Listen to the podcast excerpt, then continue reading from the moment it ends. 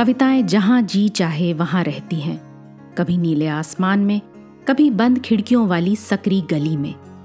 कभी पंछियों के रंगीन परों पर उड़ती हैं कविताएँ तो कभी सड़क के पत्थरों के बीच यूँ ही उगाती हैं। कविता के अलग अलग रूपों को समर्पित है हमारी पॉडकास्ट श्रृंखला, प्रतिदिन एक कविता। कीजिए एक नई कविता के साथ अपने हर दिन की शुरुआत। अशोक वाजपेयी की लिखी कविता मंगल गान आइए सुने उन्हीं की आवाज़ में।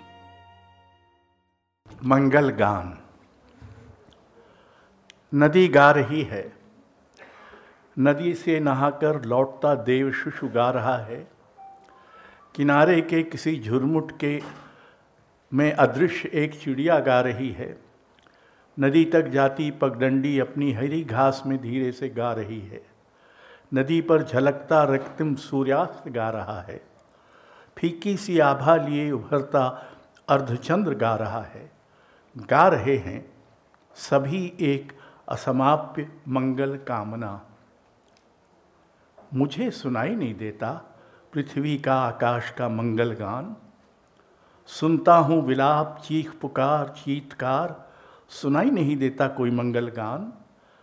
लगता है सुनाई दे रहा है ईश्वर का सिसकना, आकाश का कोने में जाकर बिलखना, पृथ्वी का अपने निबिड़ एकांत में चीखना।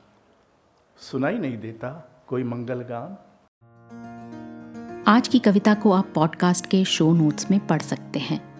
आप जहाँ भी प्रतिदिन एक कविता सुन रहे हैं, वहाँ अपने कमेंट्स शेयर करना ना भूलें। अगर आप चाहते हैं कि नई धारा रेडियो की ये प्रस्तुति हर सुबह आपके व्हाट्सएप पर आ जाए तो हमें इस नंबर पर मैसेज भेजें। Seven four two eight seven seven five three seven six कल एक और कविता के साथ फिर मिलेंगे।